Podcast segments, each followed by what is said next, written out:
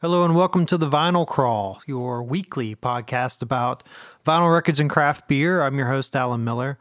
Um, this is going to be episode number 38, where we talk about John Prine's uh, Tree of Forgiveness record, which just came out this year, and also the Dark Horse Crooked Tree IPA uh, that we sampled at Blue Holler Brewing Supply in Bowling Green, Kentucky. Uh, Matt and myself will both be on this podcast. Uh, but I wanted to talk about a few things going on around the shop and whatnot here at the very beginning. Um, so on the 30th, uh, which is coming up on, let's see, from today, this is Monday the 25th. So the 30th is going to be on Saturday. Uh, we've got a local hard rock blues band called Otis that's going to be doing an in store for their vinyl record release. So that's going to be from 4 to 6 at Mellow Mats. So if you're in around the area in Nashville or Bowling Green, come by and check it out. I also wanted to talk about one of our good friends of the store. Um, he is a restaurant opening in Bowling Green called Hickory and Oak. Um, so Josh has come to, he's been coming to the shop for a long time. He's had a restaurant called Home Cafe for a long time as well. And this is his new, um, kind of a little more uh, casual dining fare or more formal dining, I guess you could say. Maybe I'd- it's somewhere in the middle. But the cool thing about this place, Hickory and Oak, is they're going to be spinning vinyl records in there as well. So he's got a turntable set up. Uh, I think he's trying to work that into his menu a little bit so you can see what kind of records that they can spin. But I know he's been working a lot with the shop to, you know, try to get some records in the restaurant, which I think is a really cool way to, um, you know, promote different people in the local community as well as you know just have fun at the restaurant so they're opening on june 26th which will be on tuesday so a day after the podcast comes out so if you're in and around bowling green uh, definitely check that place out it's called hickory and oak so on with the show I ain't got nobody hanging around my doorstep. Ain't got no loose change, just a hanging around my jeans. If you see somebody, all right we are back at blue holler um, having us a dark horse crooked tree ipa Yep. That- Uh, let me ask you real quick have you had many beers by dark horse Here and there, yeah. Yeah. they kind of like a maybe a staple that shows up every now and then. Yep. I'm trying to think of some that I've had. There's a few IPAs along the way that I've had. Yeah. Well, this one is the Crooked Tree IPA. Yes. It is. Uh, it is very interesting. It is. I think my palate is crooked right now. They market it as a heavily dry hopped IPA. Uh, um, yeah. I think I would agree with that. Yeah. It definitely has a hard bitter bitter kick to it. Um, a lot of they they say that it's slightly malty with a grapefruit citrus. Definitely get the malt for You sure. get the malt. I get do. more of the um, the hoppy. Yeah. Like I don't get enough malt on it. I get more hoppy to it. Um, it's 6.5 ABV, uh, so you know decent Yeah. mid mid range Yeah. craft. Uh, 48 IBU. Now I'm not too up on the IBU scale. Like what's what's considered the IBU is what is what measures the hops, correct? Is that I right? believe so. So do you know what an IBU for a heavily hopped beer would be? Like what kind of range? Oh, I don't. I bet some of these guys do. Yeah. I bet. Hey, what Jared- like if, if Jared would- something's heavily hopped, how many IBUs does it have? You think? So I think Hop Stupid, which is Lagunitas' hoppiest beer, Yeah. is over 100 IBUs. Okay. Bud Light's like 12, or maybe not even. Not even twelve. Okay. So there's a good. That's a good scale. So, Yeah.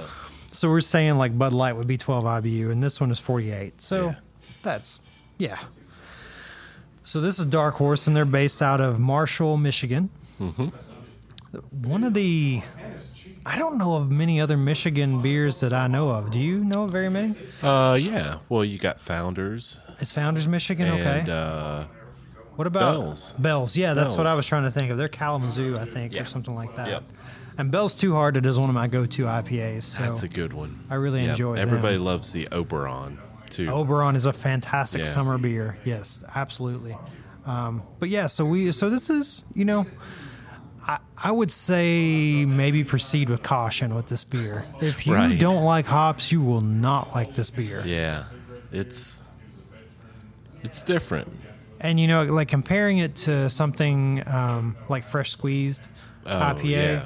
where you have so much citrus on the front, this really has No. hardly any citrus. It has more of the bitter that you get Yeah. from like a biting into a grapefruit or Right. something. Um, True. yeah, yeah. Still not a, a very drinkable beer, Mm-hmm. but uh, just be be wary of the uh, of the bitterness you'll get from it because it definitely has a lot of bitterness to it. it's got it. And the the album we're talking about today to go with the beer is uh, John Prine's "The Tree of Forgiveness." So we're having Crooked Tree beer with "The Tree of Forgiveness" from John Prine. Yeah. This record came out in 2018. Mm-hmm. John Prine's first album in uh, long time. I can't remember what. the Uh, well- last one is um, actually his last one's Fair and Square. That's the last record he put out. That which is you're a the big last fan one? of, yeah. That Fair and was Square. 08, Let's see. Oh, 07. Yeah, Something like I w- that. yeah, that's great uh, album. It's 05. 05. Oh, Wow. Yeah, so this is the first record Okay. he's had since 2005. Um, just to give a little backstory on John Prine, if you don't know, uh, he is a famous singer-songwriter, but famous in the sense of uh, famous within circles of Americana people, uh, singer-songwriter types. Uh, country artists always Yeah. look to him as an influence. Um, His first album came out in 1970, I believe, 70 Yeah. or 71. Classic. Classic record, Classic. the self titled one with him sitting on the hay bale. Yeah. He's known for his ability to take everyday situations and make them into very poetic and beautiful tunes. True. Very Um, true. You know, he, he likes to write about the everyday person, Yeah. which is his greatest quality, I think. And that's. And- And make it rhyme. make it rhyme, and it always does. You know, It he- always does. He writes a great song. Um, you know, his early, his early. He's from Chicago, but he has family in Kentucky. Yeah. So he liked to write about the South quite a bit. Um, his early job was as a postmaster, or not postmaster, but a postman Yeah. in Chicago. And Yep. he wrote a lot of his early tunes on that postal route, uh, just about everyday people. And he kind of made a name for himself because uh, I believe Chris Christopherson found him in a club, Mm-hmm. loved it so much, he immediately signed him, and then like the rest is kind of history. Yeah. Never really had a huge career though. Had a had a solid career, Solid career, consistent. definitely consistent. You I, know. I think that his first five records are maybe some of the best um, Americana slash country albums ever made. Yeah. Sweet revenge. Diamonds in the Rough. Yeah. Common Sense. Um, what are some of the others that were right around there too? I can't remember. Um, Bruised Orange. Yeah. Th- yeah. Those are all Storm windows. Oh. Storm Windows. Yeah, those are all some of the best Americana singer songwriter country music Solid. you will ever, or folk music even. Yeah. I think folk might even be the better term. Yeah. But he's really had a renaissance in the last few years because newer artists like Jason Isbell and uh, Margot Price and Amanda Shires and uh, Brandy Carlisle, they've all cited him as like huge influence. Yeah. Um, which I don't know about how you grew up, but I grew up with a lot of Prine in the household as well. Yep. Um, I had an Yeah. uncle who was kind of obsessed with the guy, and he played uh, Prime Prine, which is the Hey. the greatest hits. That was my first introduction to Yeah, Brian he, too. He played that on a on a normal basis all the time at his wood Yeah. shop. He was a big fan of it. well, and if you're growing up in Kentucky, it's almost like John Prime was a staple. yeah, I, I don't think a lot of us even knew he wasn't from Kentucky. Right. You for just the longest assumed time. he was because he wrote Well, you know, his You know. one of his biggest tunes is called "Paradise," written about uh, that part of Kentucky, like the western part of Kentucky with the coal mining. Um, so we we kind of all just assumed he was Yeah. from here. Well, and the words to that song are so true Right. to that area. It's like, well, yeah, Yeah, I sure, he mean- grew up there. When somebody name checks Muhlenberg County, you just Yeah. assume they're from Kentucky. Right. Because why else would anybody else name check that? Yeah. But uh, I guess his family is from here, but Yeah. he's actually from Chicago. Um, so, in a little bit sadder note to John Prine's career, um, in the 80s, he, he had a little bit of a downturn where his albums weren't selling as well. There was German Afternoons and a few of those that just Yeah. didn't do quite as well. They all have good songs on them, but they just weren't quite as strong. And then he had throat cancer that was that really debilitated him for a while. Yeah. Um, and he had two or three surgeries where they had to remove portions of his jaw. Mm-hmm. Um, his voice became a lot more gruff, um, a lot more rough around the edges. This was in the late 90s, I believe, when Yeah. he had all that Yep. happen to him. Um, so this is kind of his first record after those things have, have transpired. He was still touring. He was still, Yeah. um, you know, playing some, writing, but you know, he hadn't really done a whole lot of work since he had the the cancer. Um, so, so as far as Fair and Square, what's um, I I know you said you really enjoy that record. Yeah, I like that one a I lot. can't recall off the top of my head how his vocals were on that record. uh, his vocals were really good, smooth. Okay, so For John it- Prine. So the throat trouble came after that record, then. So maybe that's why. Maybe Yeah. that's why this is his first album since then. So the thir- first thing to know going into it is his voice does sound a bit weathered here, um, whi- which is not a bad thing. No, you expect it to be. Yeah, I mean At he's this point, he's not a young guy. He's he's been around for a while now, um, and in a lot of ways, I think his voice being weathered this way even helps to drive home, you know, the metaphors he's singing about in some of the songs. yeah, But the story is that his wife Fiona basically told him, "You need to write a record. You've got these songs brewing. Just sit down, go in this room. Here's a pen and paper. Write you some songs." And that's basically what he did. that's what any great songwriter does. Yeah. they come out with songs. And they're great Yeah, songs. Uh, they're great songs. they're a little they're a little poignant and sad because for some reason a lot of the songs seem to be dealing with the end of life or towards the end of life yeah, there's ones like summer's end and when i get to heaven god But- only knows And you know, though, like, well, take when I get to heaven. It's yeah, it's about the end of a life or the end, but it, just when you're like, man, this is kind of sad. Yeah. It has that John Prine humor. There's- I'm gonna there's smoke something, a long cigar. I'm Yeah. gonna, you know, yeah there's something that he can do um, you know with with how he sings and his lyrics to where no matter how sad it is he can kind of flip it on a dime yeah, Because yeah, that's what he says in the chorus. He says, "Um, "When I get to heaven, I'm gonna have a, gi- a, a ginger ale and vodka, and I'm Right. gonna s- smoke a nine mile long Yeah, cigarette." You know, that's like it, yeah. all the things that, that you want to do when you get Right, to heaven. All the right. crazy like he's gonna kiss a girl on the Ferris wheel. Yeah. All these things. Um, and he's that's, one- he's one of the few that can put that humor into sadness. Christmas in prison, yeah, from I one of his mean, early records. Yeah, perfect example. yeah, that or even Dear Abby from his earlier Mm-hmm. records. All these yeah, these songs that have a good humor to them. right.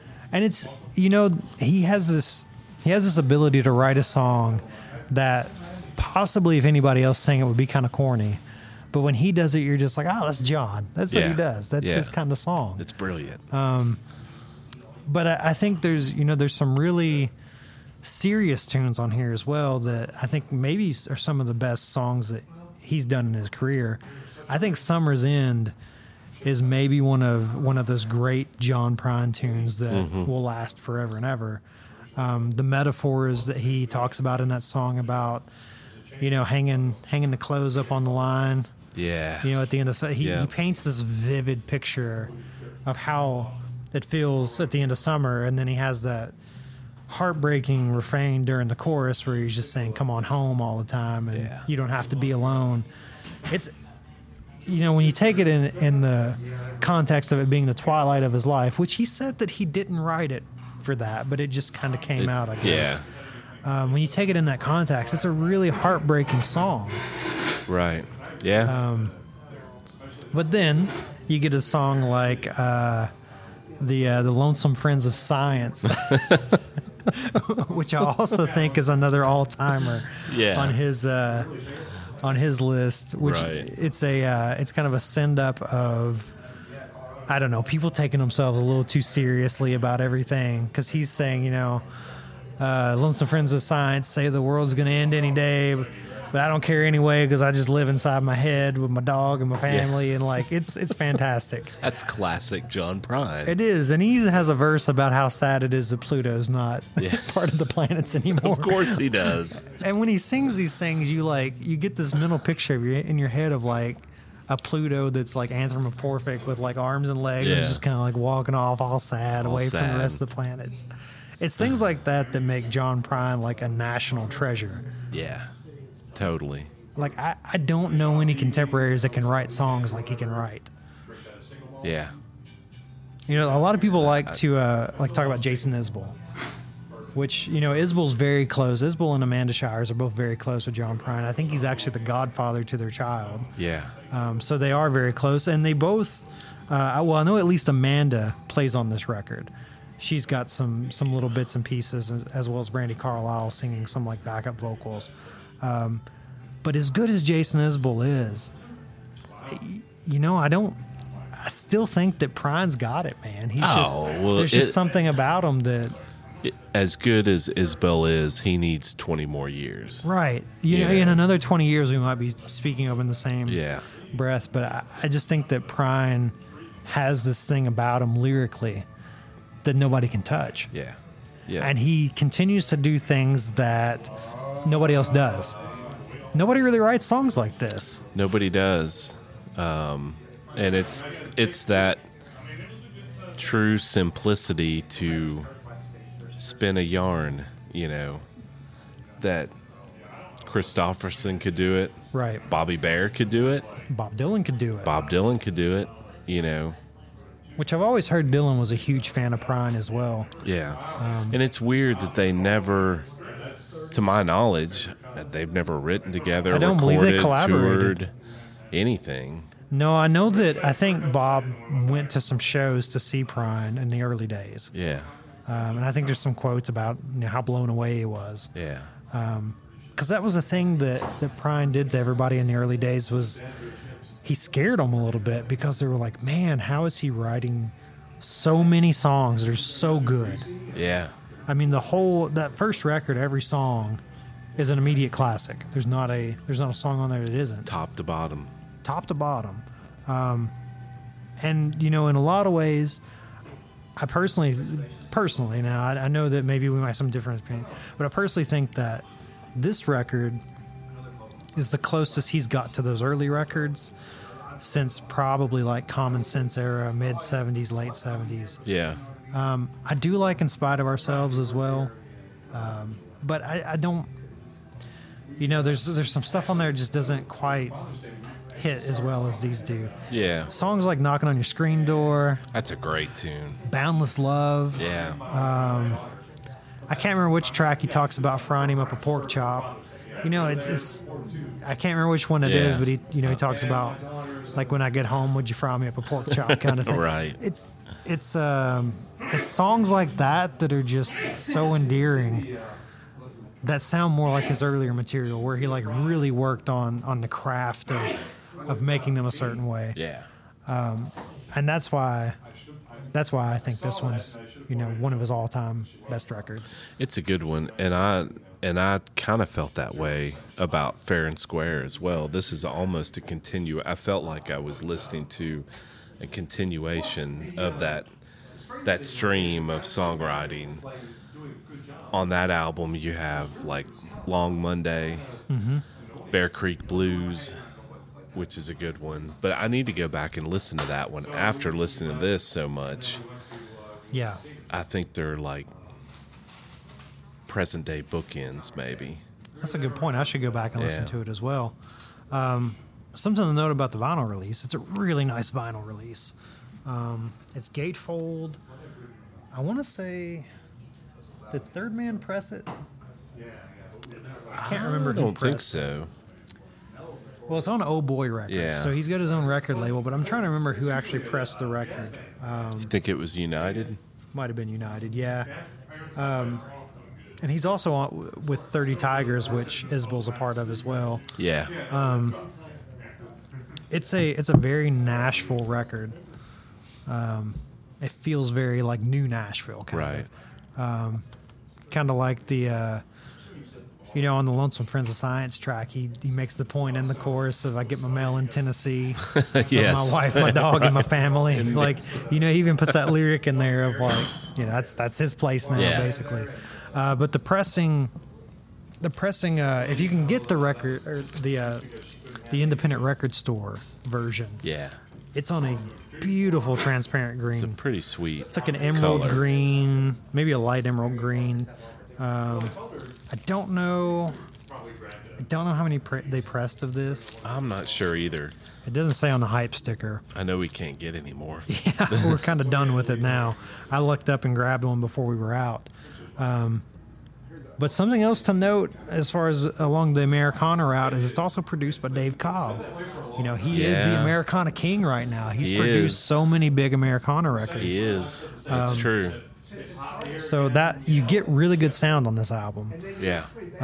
and even on that on that last track the when i get to heaven you hear everybody in the studio kind of singing along Right, with them yeah. which is a great like folksy family feel to it Sure.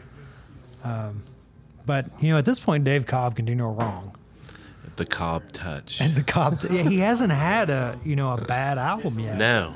No, not at all. so it's this is this is another notch on his belt of incredible records he's produced i would Yeah. say Totally. so you know we, we've rated some others from 1 to 10 Ooh. what, what would you say on this one Say it's a definite 8